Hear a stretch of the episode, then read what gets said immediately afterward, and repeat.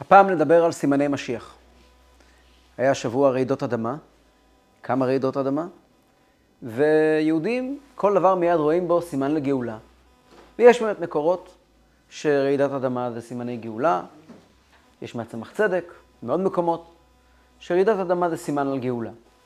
עכשיו, יש הרבה סימנים על גאולה. למעשה, מאז שיצאנו לגלות, אנחנו מחפשים סימני, לגאול, סימני גאולה. יש uh, בסליחות אומרים, לפי חלק מהנוסחאות, יש uh, אחד מהסליחות שאומרים, איומתי בכל שנה אומרת זו השנה הזאת. זאת אומרת, עם ישראל מאז ומקדם, כל שנה ושנה מצליח למצוא סימני גאולה. וכל כך הרבה סימנים, אה, אולי הגיע הזמן גם לגאולה. אז אנחנו ננסה להבין, א', מה הם סימני גאולה, ויותר מזה, למה סימני גאולה? למה צריך סימנים? תבוא וזהו. ודבר אחרון, אולי נדבר גם קצת למה רעידת אדמה, כן? דבר אחרון, ננסה להבין את המהות, לא רק למה צריכים סימנים, אלא מה הם באופן מהותי, למה דווקא אלו הסימנים, או למה רעידת אדמה, כמו שאתה הזכרת. זה נושא מאוד רחב, שמדברים עליו הרבה, ונדמה לי שיש איזשהו בלבול בנושא הזה, כי אמ, כמו בכל אחד מהדברים האלה של בשורות, נבואות ואקטואליה, זה, זה מה שנקרא, זה חומר נפץ לדרשנים ולמפחידנים ול, ולחזאים וכל יתר השמות שקראו להם או לא קראו להם חכמים.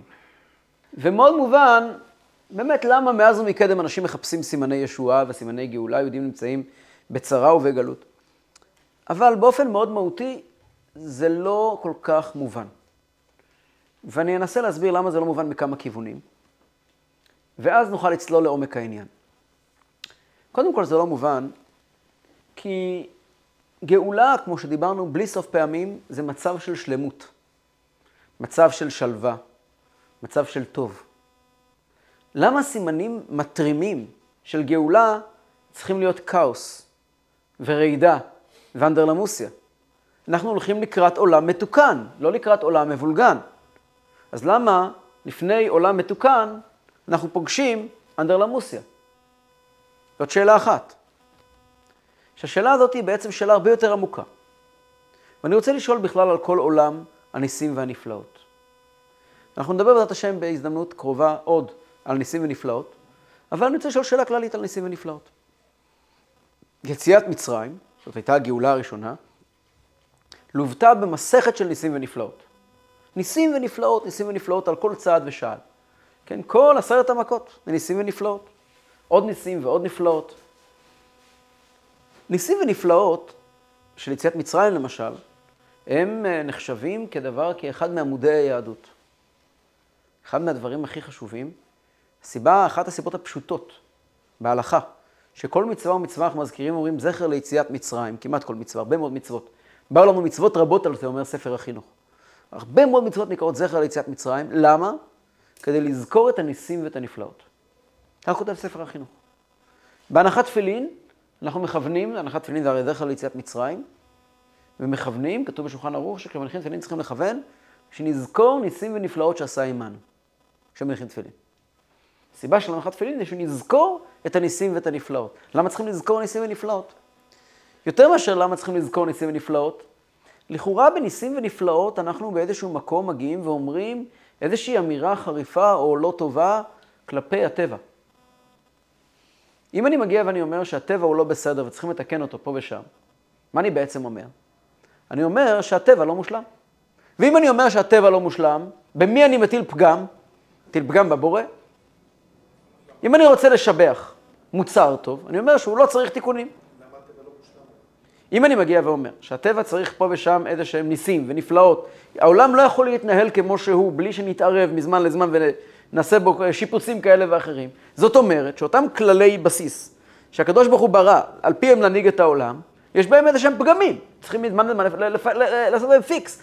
אני, יש סיפור מתלמיד של בעל התניא, קראו לו אה, רבי קראו לו, היה הרב של בברויסק, קראו לו ברוך מרדכי מבברויסק, הוא קבור בהר הזיתים.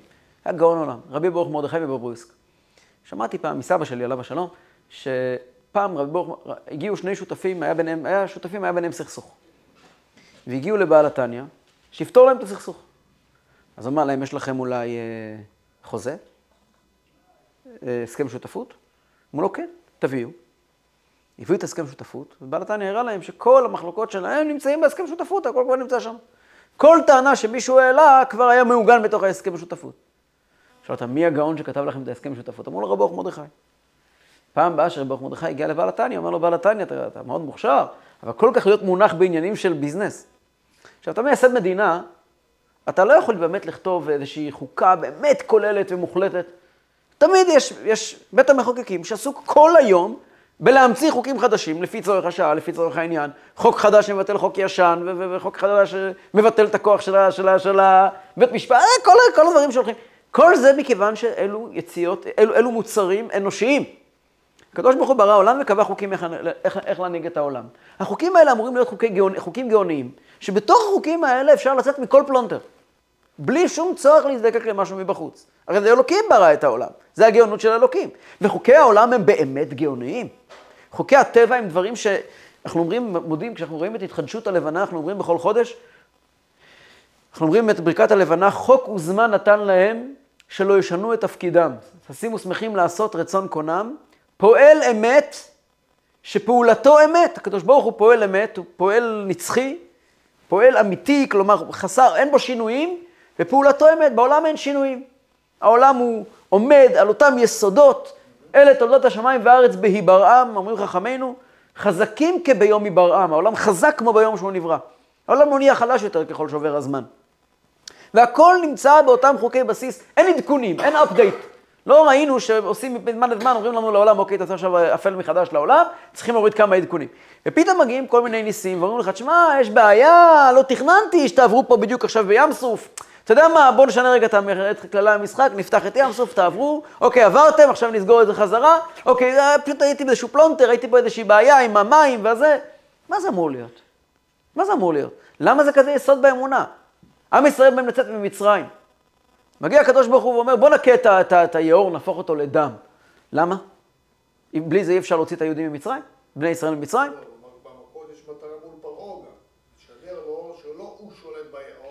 אלא הקדוש ברוך הוא שולט ביאור. נכון, נכון, נכון, ועדיין, ואם פרעה לא יכול לקבל את זה בדרך אחרת?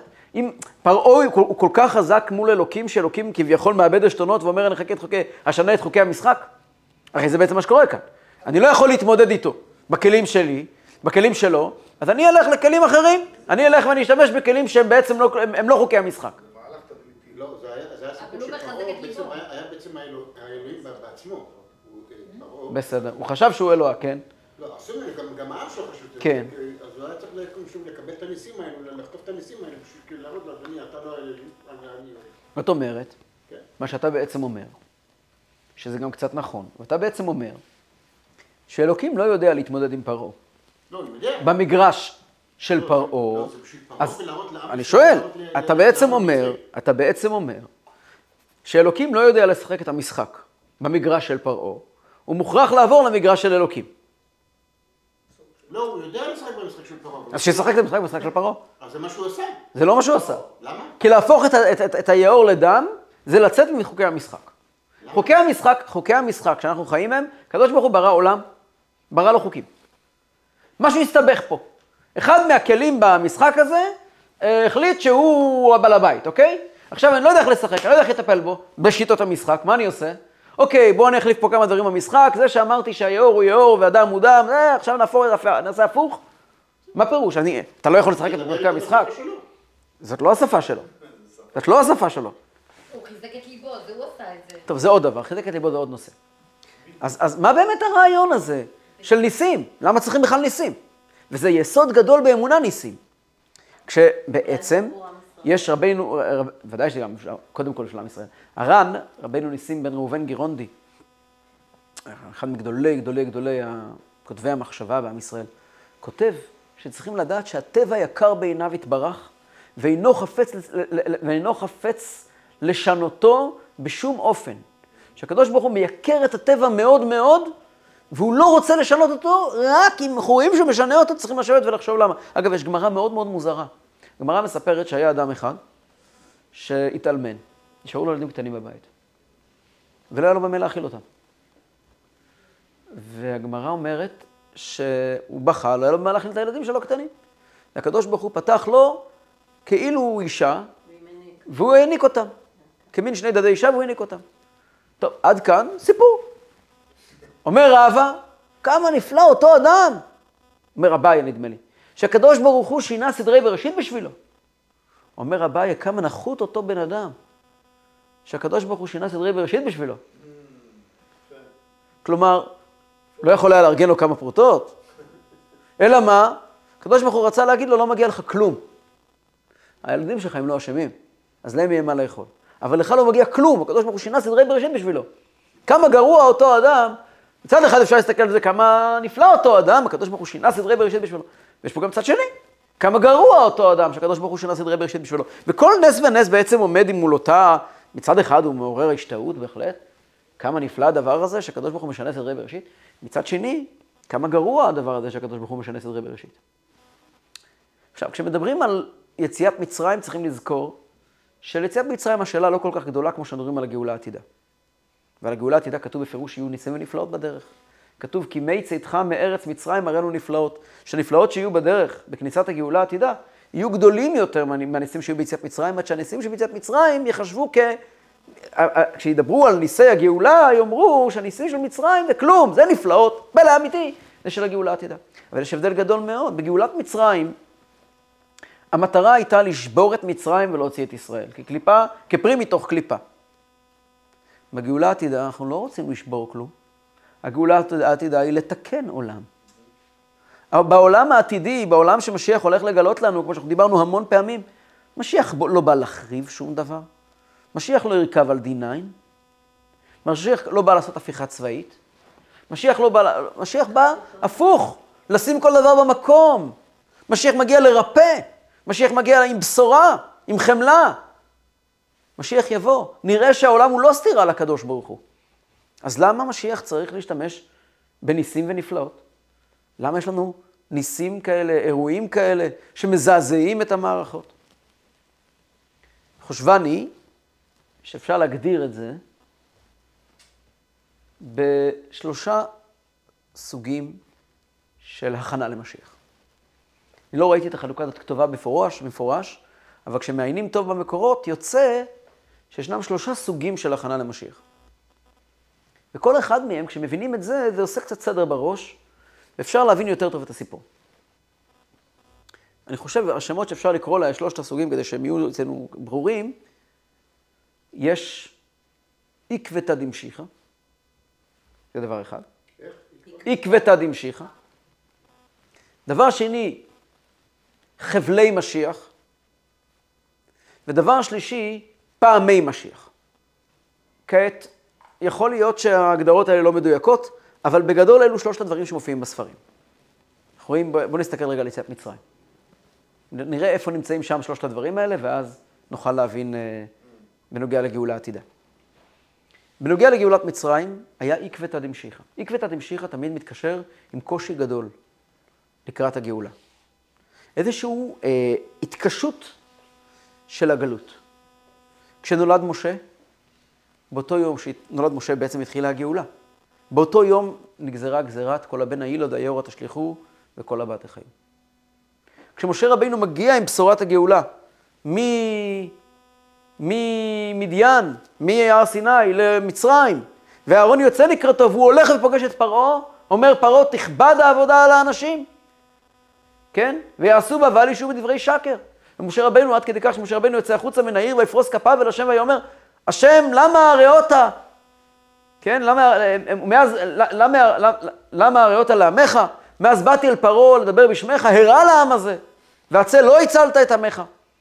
היה התקשות והתקשחות של חוקי הגלות, כן? זה עקבתא דמשיחא. הגמרא גם מתארת בסוף מסכת אה, סוטה, רשימה ארוכה של עקבתא דמשיחא. בעקבות המשיח, מה יהיה? הגמרא מונה רשימה ארוכה של דברים. למשל, בעקבתא דמשיחא חוצפא איסגא, יהיה דור של חוצפה, דור בלי בושה. דור שהילדים יעיזו פנים בפני המבוגרים. אגב, מעולם לא היה דור כזה כמו הדור שלנו היום. אה, רשימה ארוכה של דברים, שיהיה אה, אינפלציה מטורפת, היוקר יאמיר, אבל לא יהיה מחסור. יהיה, יהיה יוקר עצום בלי מחסור. כן? כתוב בגמרא במפורש. הגפן תיתן פריה והיין ביוקר. ממש רשימה ארוכה של דברים שהגמרא מונה, שכולם אחד לאחד, אחד לאחד נמצאים היום. אפילו יש שם אחד מה, מהסימנים, זה אנשי הגבול יסובבו מעיר לעיר. מה זה אנשי הגבול? בספר. אז מי הם? חשבתי לעצמי שכשפרצה מלחמת אוקראינה, אפשר לפרש, אוקראינה ברוסית זה מדינת גבול. נכון? אנשי, אנשי הגבול יסובבו מעיר לעיר, אולי הכוונה לפליטים מאוקראינה, לא יודע, אין לי מושג. בכל אופן, אה, המושג הזה, יש רשימה ארוכה. הם כולם מזכירים את ההקשחה של תנאי הגלות לקראת הגאולה, אוקיי? עוד מעט נבין למה זה צריך להיות. דבר שני, כשמשה רבינו מגיע למצרים קורה, אמרנו, עקבתא דמשיחא, יש גם, יש גם אה, אה, חבלי משיח.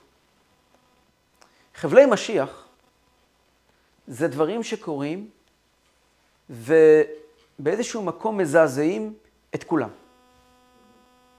מכת דם, מכת צפרדע, מכת הרוב. אלו מכות שהם לא מקשיחים את הגלות, הם גם לא מביאים את הגאולה. אלו מכות. משה רבינו מגיע למצרים, לוקח מהדם, מהמים ביאור, שופך היבש, היבשת, נהיה דם. הוא עושה כל מיני סימנים, כל מיני תופעות שהן לא אומרות כלום על הגלות, לא אומרות כלום על הגאולה, הן מזעזעות את כולם. הן גורמות לכולם לעצור רגע. זה אפשר לקרוא לזה חבלי משיח. זה לא מדויק, על חבלי משיח גם נאמר דברים, אלו מושגים חופפים, אבל אני חושב שיש איזושהי, אפשר לחלק את זה ככה. הדבר השלישי זה פעמי משיח. לפני שבני ישראל יוצאים ממצרים, בני ישראל יוצאים ממצרים, התאריך הוא מאוד מדויק. חמישה עשר בניסן, ויהי בחצי הלילה. אז בני ישראל נגאלים. דקה לפני כן הם היו בגלות, דקה אחרי כן הם נגאלו. רגע לפני כן הם היו עבדים, דקה אחרי זה הם היו בני חורין. זה רגע אחד קרה. כשהם היו עבדים, היו תופעות גאולתיות כבר. כמו למשל, בשבת הגדול אנחנו כל שנה מציינים את זה, שבכורי מצרים נלחמו בבכורי מצרים. נמקי מצרים בבכוריהם כי לעולם חסדו. הייתה מלחמה, מלחמת אחים בתוך מצרים, כשהבכורים אמרו תשלחו אותם מכיוון שהם הם איימו עליהם במכת מצרים. כתוב שדבר נוסף, כתוב שבאותה שנה, מאז שהתחילו המכות, פסקה עבודה מאבותינו במצרים. בראש השנה הפסיקו לעבוד. עבודת פרך הסתיימה בראש השנה. זאת לא הייתה גאולה. זאת לא הייתה גאולה. הם היו משועבדים, לא יכלו לצאת ממצרים. עד הרגע האחרון, כל זמן שהשערים לא נפתחו, הם היו במצרים. אבל בטלה עבודה מאבותינו. כבר לא צריכים ללכת לעבוד קשה. ושאלה אישה משכנתה ומגרת ביתה לכסף כלי זהב ושמלות, והקדוש ברוך הוא נתן את חן העם הזה בעיני מצרים וישאילו, גם חבר'ה, זה גם סוג של פעמי משיח. עצם העובדה שמשה רבינו מגיע ומתנבא ואומר לעם ישראל, אומר להם, פקוד פקדתי אתכם, מגיע משה רבינו ואומר לעם ישראל, זה עצמו אה, אה, אה, פעמי משיח. אלו פסיעות של משיח. אז נכון, הם בגלות. אבל הגלות, הגלות היא כבר לא כזאת גלות מאיימת. שימו לב, אלו שלושה דברים שונים מאוד אחד מהשני. מצד אחד הגלות הופכת להיות יותר קשה. מצד שני, אפשר להריח דברים שקשורים כבר לגאולה. ומצד שלישי קורים דברים שמזעזעים את כל המערכות בלי קשר לשני הדברים. אז, אז אם ננסה להקביל ממצרים לכאן, ישנם שלושה דברים שונים. כשמבינים בראש שזה שלושה דברים שונים, זה עושה יותר קל להבין את זה. נתחיל באמת באותו סדר שדיברנו. עקבתא דמשיחא. למה יש התקשרות של הגלות? עכשיו, התקשרות של הגלות היא באמת, אה, ברוך השם, אה, אולי נתחיל הפוך מפעמי משיח, נתחיל מהצ... מה, מהחיובי יותר. יש כבר הרבה מאוד דברים של התחלה של משיח. אה, הם לא משיח, משיח עוד לא הגיע. משיח גם עוד לא צלצל. אבל אה, יש דברים שמבשרים לכל בר דעת שאנחנו על סיפו של עולם חדש. קודם כל, נתחיל מהעובדה שרוב עם ישראל נמצא במקום של חופש דת. דבר שלא היה. אני לא חושב שקיים היום מקום בעולם שאוסרים על יהודים לקיים מצוות. אפילו לא באיראן. בשום מקום לא אוסרים על יהודים לקיים מצוות. אני לא יודע אם היה אי פעם נקודה בהיסטוריה שכל היהודים, מאז, מאז חורבן בית המקדש, שכל היהודים בכל מקום שהם היה מותר להם לקיים את כל המצוות. זה דבר נדיר, דבר חדש. העולם כולו בכלל השתחרר. כן. אה, העולם כולו בעצם השתחרר ויצא מעבדות לחירות אה, כללית, כלל עולמית. אביב העמים. בעמים, נכון? אביב העמים. אביב העמים, והרבה מעבר לאביב העמים. כל, כל השיח בעולם הוא שיח של חופש, ושיח של חירות, ושיח של זכויות הפרט. וכבר דיברנו על זה הרבה מאוד בשיעורים קודמים. העולם כולו עובר התעוררות גדולה מאוד, וזה עוד לפני שאנחנו מתחילים לדבר, מתחילים לדבר על ההתפתחות הטכנולוגית המטורפת שמצעידה את העולם, דברים שנחשבים פעם, דיברו, סתירה, מקום אחד כתוב שמשיח יבוא, לא יהיה נס ופלא. מקום שני כתוב שיהיה פתאום כאלה פיתוחים מטורפים, ש... שניסים ונפלאות. היום אנחנו מבינים שזה לא סתירה בכלל, יכול להיות גם וגם. החיים הרגילים שלנו היום, אם אנחנו נביא לפה בן אדם מלפני 50 שנה, שלא לומר 100 שנה, שלא לומר 200 שנה, יבוא ויסתכל על, מה ש... על תרבות החיים הרגילה שלנו, הוא, יגלה, הוא, יג... הוא יגיד, אדוני, הגעתי לימות המשיח. התימנים, כשהגיע המטוסים לקחת אותם, הם אמרו, כתוב, שאשא אתכם על כנפי נשרים, הנה, זה הגיע. לכן אפליקציה של התימנים קוראים כנפי נשרים, אתה יודע. זו הסיבה. למבצע זה למבצע קראו כנפי נשרים, למה? כי התימנים עצמם אמרו, אלו כנפי נשרים. הם בחיים לא ראו מטוס. עכשיו, באמת, אם היינו לוקחים את ההיסטוריה, את, את העבר, ולוקחים, דורקים את האנשים היום, אנחנו נמצאים בגאולה, מבחינת, אה, מבחינת ההתפתחות הטכנולוגית של העולם. בחומר וברוח. וברוח. מאז שהגיע הבעל שם טוב לעולם, הבעל שם טוב החליט, התחיל להביא את בשורת הגאולה, לא רק ברמת הרעיון.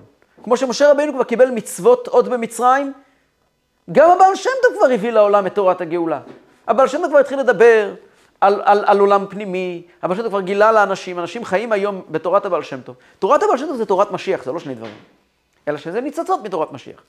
יש תורת הגלות, זה עד הבעל שם טוב, והבעל שם טוב התחיל לדבר תורת משיח.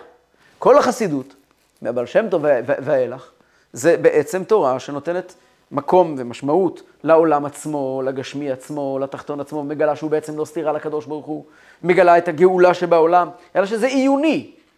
ויש לזה היבטים מעשיים, אבל זה עדיין לא החיים עצמם. אבל הבעל שם טוב כבר התחיל לגלות את הגאולה. אני, הבעל שם טוב זה המשיח מבחינתי, עד שלא יתברר אחרת, כאילו. הבעל שם טוב הוא המשיח הראשון של, של הדור שלנו, הוא, הוא הראשון, אחריו. כל, כל, כל, כל נשיאי החסידות לדורותיהם, כל אחד מהם הוא משיח, הוא פתח צינורות חדשים של פנימיות התורה. לא משיח הלכתי, אבל מבחינת הרעיון, כמו משה רבינו, הוא פתח צינורות חדשים של להבין את החיים, להבין את המציאות, להבין את החומר, להבין את הגוף, ולראות שהם לא סתירה לקדוש ברוך הוא, ושהעולם הוא לא סתירה לקדוש ברוך הוא, שהקדוש ברוך הוא נמצא בכל מקום, והקדוש ברוך הוא משפיע בכל מקום. זה בדיוק מה שחסידות באה לעשות.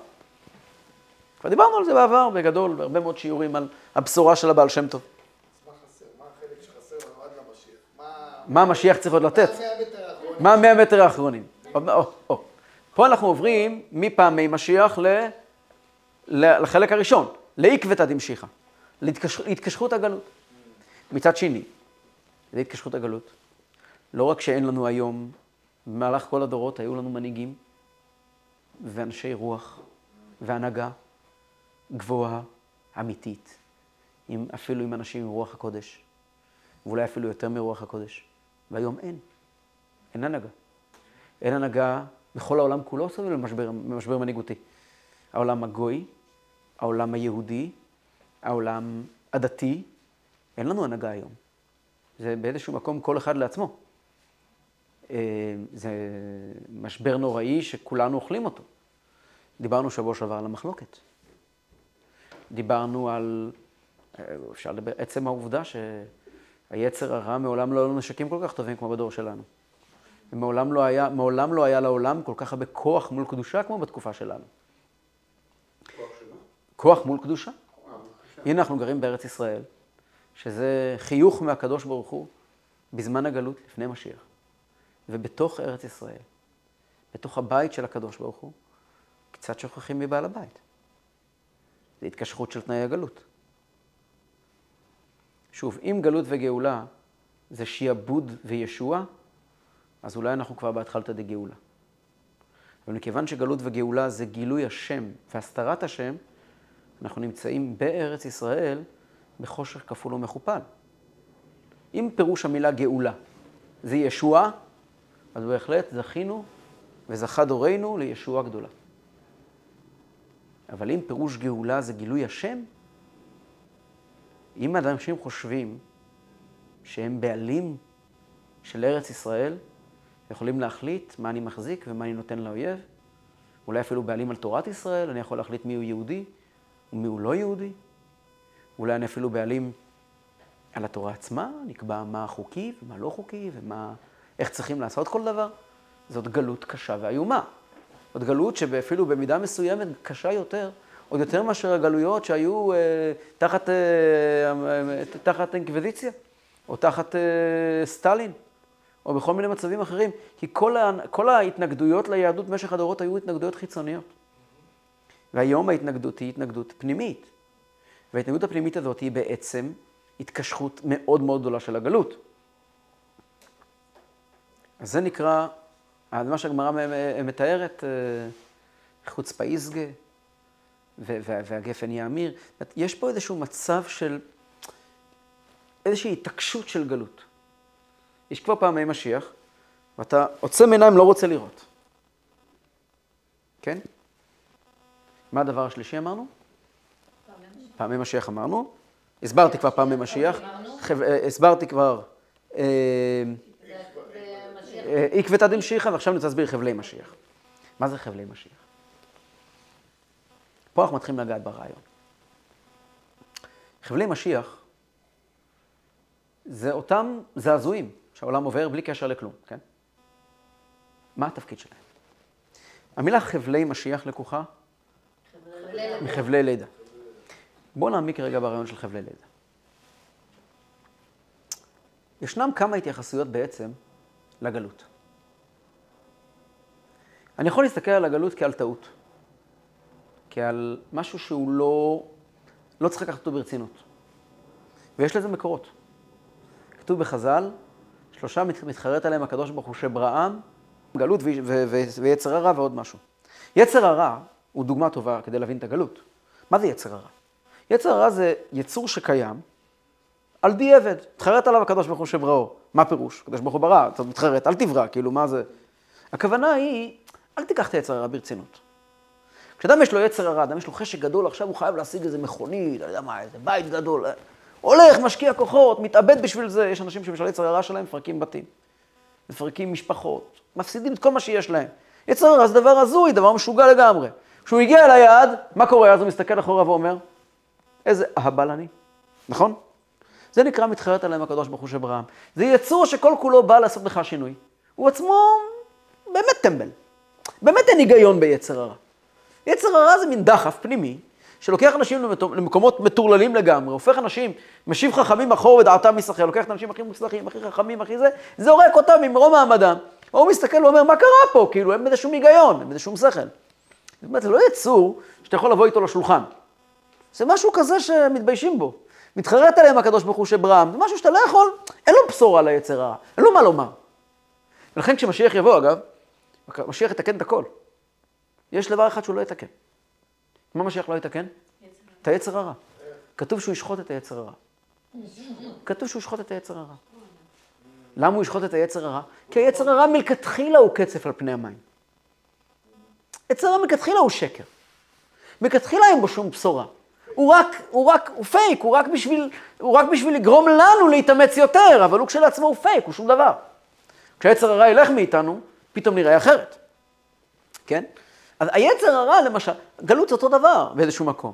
גלות זה כל מיני אה, אה, קשיים ומעוקות ותעוקות והגבלות ששמים לעצמנו. אנחנו הרי, מי שמכניס את עצמנו בגלות הכי הרבה זה אנחנו בעצמנו, כן? כל מיני הגבלות ששמים לעצמנו, כל מיני תקרות זכוכית ששמים לעצמנו. וזה פייק, זה לא אמיתי, זה קצב על פני המים. יש הרבי הקודם פעם הסביר, אומרים כל תפילת ערבית, מדברים על יציאת מצרים, צריכים לזכור את זה כל בוקר וכל ערב, הזכרנו מקודם, אז אומרים כל ערב, אומרים, ויכסו מים צריהם, אחד מהם לא נותר. הסביר הרבי הקודם, מה הפירוש? כשמגיע הרגע האחרון, ויכסו מים צריהם, הצריהם, הצרים שלהם, המצרים, ההתנגדות, נעלמת, אחד מהם לא נותר. אחד, קשר עם הקדוש ברוך הוא, עם השם אחד, אין שם. זה הכל היה רק טריגר. אין שם שום דבר אמיתי. זה סתם, זה כסף על פני המים, וכנסו מים צרים, אחד מהם לא נותר, איך עוד? אחד, אחד, אחד אלוקינו, אין שם. זה כלום, זה כלום, זה, זה, זה, אין, אין מה להתייחס לזה. כל הנקודה זה רק להעצים אותך. אז מהבחינה הזאת, גלות היא שקר. היא שקר, היא דמיון. איך כתוב? היינו כחולמים. כתוב, אדמו"ר הדקן אומר, זה הולך על הגלות. ושוב השם את שיבת ציון, היינו כחולמים. התברר רטרואקטיבית שהכל היה חלום. אספר לכם סיפור מזעזע. סבא רבא שלי, קראו לו רב חיים זלמן קוזלינו. קראו לו רב חיים זלמן קוזלינו. הוא היה חסיד גדול מאוד. והיה יהודי שעשה כמה דברים בחיים שלו. בין היתר, היהודי הענק הזה, הוא היה באמת גיבור. הוא ניהל את ישיבת תומכי תמימים בעיר נבל, עשה עוד כמה דברים קטנים, וברוך השם זכה גם לשבת בכלא, ויותר מפעם אחת. עינו אותו עינויי שאול. והיה לו שם מחתרתי. השם המחתרתי שלו היה חזק. והוא יושב על השם בפספורט, חיים זלמן קוזלינר, ראשי תיבות חזק. ואומרים לו בחקירות, אנחנו יודעים שחזק בידיים שלנו, אנחנו רק לא יודעים מי זה. והוא יש לו גזר דין מוות כבר חלוט. הוא יצא מהכלא בחיים, הוא גם זכה להגיע לארץ ישראל. אחת החקירות שלו, תפסו אותו ועינו אותו עינויים כאלה שאי אפשר בכלל לדמיין. אי אפשר לדמיין. מה שהם לא ידעו, שבידיים שלו יש מידע זהב. הוא היה מי שידע הכל. הרבי הקודם שמח עליו, הרבי הקודם ניהל את המחתרת החב"דית ברוסיה, והוא היה הגזבר של הרבי הקודם, וכל העברות הכספים, זה היה דרכו. אגב, זה נודע רק לפני כמה שנים. כל השנים לא סיפרו על זה. סבא שלי סיפר לנו, הבן שלו. והוא ידע את הכל, כל הסודות. אז יושב בכלא, והוא מרגיש שעוד רגע זה כבר יוצא משליטה. אז באותם רגעים קשים, הוא עצם עיניים, ניסה להיזכר איך הרבי נראה. איך הרבי הרייץ, הרבי שלו נראה. הוא היה תמיד בישיבה אצל הרבי הרש"ב, שהרבי רייץ היה מנהל כמה שנים. ואחרי זה הגזבר של הרבי רייץ היה יושב מולו פנים לפנים. ויושב איתו באספות, ויושב איתו ויושב ועובד שעות על גבי שעות. ופתאום הוא לא זוכר איך הרבי נראה. הוא רוצה להיזכר איך הרבי נראה כחסיד שהוא במצוקה, אז הוא מצייר את דמותו של הרבי, הוא אומר, רבי הושיעני, תפלל עליי. הוא רוצה להיזכר בדמותו של הרבי והוא לא מצליח, הוא אומר, זה לא הגיוני שאני לא מצליח. זה לא הגיוני. אני כל כך הייתי קרוב עם הרבי, איך יכול להיות שאני לא נזכר איך הרבי נראה?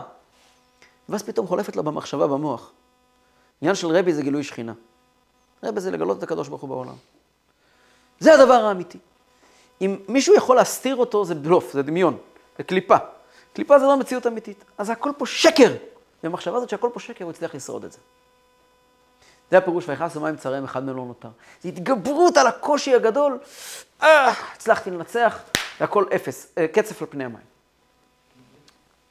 יש פה נקודה שכשרוצים לסיים את הגלות, אנחנו צריכים להסתכל על הגלות ולומר, זה פייק, זה שום דבר. זה כלום. כדי שאני אהיה מסוגל להסתכל ולומר, זה כלום, צריכים לזעזע אותי. בן אדם, זה בעיה, הכל בהסתכלות שלי. כדי שאני אוכל לשים לב למה שקורה, להתעורר, מה שנקרא ביידיש, להתאפס על עצמי. אז לפעמים הקדוש ברוך הוא מזמן איזושהי, איזשהו זעזוע, שבעצם גורם לי לעמוד ולומר, משהו איתי לא יכול... אתם יודעים כמה יהודים בעקבות הקורונה התקרבו לקדוש ברוך הוא? ואני שואל אתכם, מה, הקורונה אמרה שיש הקדוש ברוך הוא בעולם? הכל אומר, ש... הקורונה אומרת שיש הקדוש ברוך הוא בעולם, בוודאי. בוודאי שהקורונה זה טיפוס, זה דבר שהגיע ואמר לכולם, שימו לב, יש הקדוש ברוך הוא בעולם, העולם הוא שום דבר. ברור. אבל האם זה אומר יש הקדוש ברוך הוא בעולם יותר מאשר מה שקורה אצלי באצבעות ובידיים ובעיניים וברגליים? האם, האם, הרי סיבוב פשוט במכון ויצמן אומר שיש הקדוש ברוך הוא בעולם לא פחות מהקורונה. והתבוננות במהלך האסטרופיזיקה, איך, שהמהלך, איך, איך שהכוכבים הולכים, זה גם אומר לא פחות שיש הקדוש ברוך הוא בעולם. ולהתבונן בגאונות שהקדוש ברוך הוא שם בכל פרי, בכל עלה, בכל די.אן.איי, זה גם אומר שהקדוש ברוך הוא בעולם. למה כל כך הרבה אנשים חזרו בתשובה בזמן הקורונה? אתם יודעים למה? כי הקורונה עצרה את החיים שלהם, ואמרה להם, הלו, פח, תעצור רגע. כמו שמעירים בן אדם שהתעלף, תעצור רגע. משהו פה קורה. עכשיו, זה לא כדי לזעזע, זה לא כדי לגרום רע. זה לא התקשרות של הגלות. זה כדי לגרום לך לכפור בגלות. ולהתעורר ולומר, זה חלום רע. ההסתכלות שלי על העולם, כעל דבר שהוא לעומתי לקדוש ברוך הוא, כעל האגו שלי, זה משהו שלא אמור לקרות. וזה בעצם התפקיד של מכות מצרים. והתפקיד של מכות מצרים לא היה להעניש את מצרים. למען ידעו דורותיכם אשר התעללתי במצרים. תדעו אתם שאני התעללתי... מה נוגע לנו שהוא התעלל במצרים? כל הסיפור של יציאת מצרים, של מכות מצרים, הייתה לעורר, עם ישראל היו עבדים. לקחת חבורת העבדים הזאת ולתת להם, חבר'ה, תתאפסו על עצמכם, שימו לב מה קורה, שימו לב לפעמי משיח, איך כתוב? ולא שמעו אל משה מקוצר רוח ומעבודה קשה. היה להם קוצר רוח, הרוחניות שלהם הייתה קצרה. לא היה להם עיניים לראות. מול העיניים אתה רואה פעמי משיח. היינו, התגלות הגאולה, ואתה לא מסוגל להרים את העיניים. כי אתה כל כך שקוע עמוק בקושי הגלות. אז מה עושים? דם, צפרדע, קינים, הרוב. כל הדברים האלה בעצם באו לא כדי לגרש את הגלות, ולא כדי להביא את הגאולה, אלא כדי לעורר אותך. לעורר אותך. אה? רעידת אדמה. רעידת אדמה. מה זה רעידת אדמה? מה המשמעות שלה? שהתחתון רועד.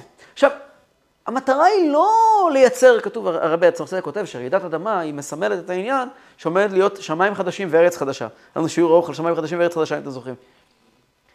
הרעידת אדמה לא באה לסמל שהע- שהעולם הוא שקר. הרעידת אדמה באה להעיר אותך. ואתה מתעורר, אתה מסתכל, אתה מקבל מבט אחר. בעצם מי שיכול להקשיב לכל השם, יכול להתעורר מכל, מכל דבר. אז כל דבר בעצם הוא חבלי משיח. זו הסתכלות אחת על הגלות. ישנה אבל הסתכלות יותר פנימית על הגלות. וההסתכלות היותר פנימית על הגלות אומרת שהגלות הגלות היא תהליך. הגלות היא תהליך, כמו הריון, חבלי לידה. ובהיריון קורה משהו. צער העיבור נובע מתהליך שקורה, דברים אמיתיים שקורים. וחבלי הלידה, שקראנו להם כעת עקבתא דמשיחא, החלפנו את השמות, לא משנה איך נקרא לזה, החלוקה. הרגעים של הלידה הם כל כך קשים וכל כך כואבים, כי משהו אמיתי קורה. זאת אומרת, מהו המשהו האמיתי שקורה? זה כבר קשור להתקשרות של הגלות. ככל שמתקרבים לגאולה, כתוב בפסוק, התבררו והתלבנו והצטרפו רבים. יש פסוק בספר, אה, בספר דניאל. ככל שמתקרבים לגאולה, הרי העולם מורכב מחלקי טוב וחלקי רע. הרע אמרנו זה קצף על פני המים, והטוב ינצח. אבל הרע פה כדי, לא, כדי לייצר תהליך. תהליך בתוכנו, תהליך בעולם. שהעולם יהיה בשל להיות הוא, כן? לא כדי לכפור בעולם. שאלנו, למה יש ניסים? אולי עוד רגע נתייחס לזה יותר בעומק. אז קודם כל, הניסים כדי לזעזע. לא כי צריכים אותם. הניסים הם לא פה כדי... הקדוש ברוך הוא מסתדר עם פרעה גם בלי ניסים. התפקיד של הניסים הוא לתת סטירת לחי. לגרום לבן אדם להתאפס על עצמו. דבר שני, מכיוון שהגלות היא תהליך, תהליך שאדם עובר בהתבשלות עם עצמו, כמו בלידה, הסיבה של צער העיבור, ועוד יותר מזה צירי הלידה, צירים כמו צירי דלת. הרי, הרי, הרי יש שם, נפתח, יש צירים, יש את ה- את ה- ה-waves האלה, כן? את הגלים שהולכים ומשתחררים ומשחררים, כי אנחנו מנתקים בין שני דברים. ההתנתקות הזאת, הלידה של היצור החדש הזה, שיוצא מתוך הקן שבו הוא גדל והתפתח, והוא יוצא החוצה, זה תהליך שמלווה בכאב. כאב של התבגרות, כאבי גדילה, כאב- כאבי צמיחה. ובכאבי הצמיחה האלה, כמו בכל פעם שמישהו מתבגר, ילד בן 13, 14, 15, לומד למרוד בהורים שלו, וילד קטן, יש מגיע גיל הלא, וכן הלאה. התבגרות תמיד תהיה מלוות בהחצנה של החלקים המזויפים שבנו, כדי, כדי להשיל אותם כמו שנחש משיל אור. רק ככה אפשר להתבגר. כדי שאני אצליח להיות אני, כדי שהעולם יהיה עולם כפי שהוא צריך להיות, והעולם הוא כפי שצריך להיות, רק צריכים להסיר את, ה, את המסווה, אז הרע כאילו מקבל כוחות, איך דיברנו שבוע שעבר, כשהזבוב עושה רעש, עומד למות. עומד למות. עוד שמונה שעות הוא, הוא כבר לא יהיה כאן. זאת אומרת, יש פה, וזה נקרא זה, זה נקרא אה, עקבתא דמשיחא. החוצפה ישגה, יש בזה אלמנטים, מה זה חוצפה ישגה? היו כמה שיעורים בעבר על זה, על ה... אני זוכר, השיעור על הפמיניזם. חוצפה ישגה זה דווקא דבר טוב. זה שאנשים נעמדים ואומרים, יש לי מה לומר. בעבר אנשים היו כנועים, היום אנשים מרגישים שיש להם מה לומר. אז נכון, הם מחצינים את הצדדים הפחות חיוביים של זה לפעמים. אבל התהליך הוא תהליך בריא. זה נקרא אה, אה, אה, עקבתא דמשיחא.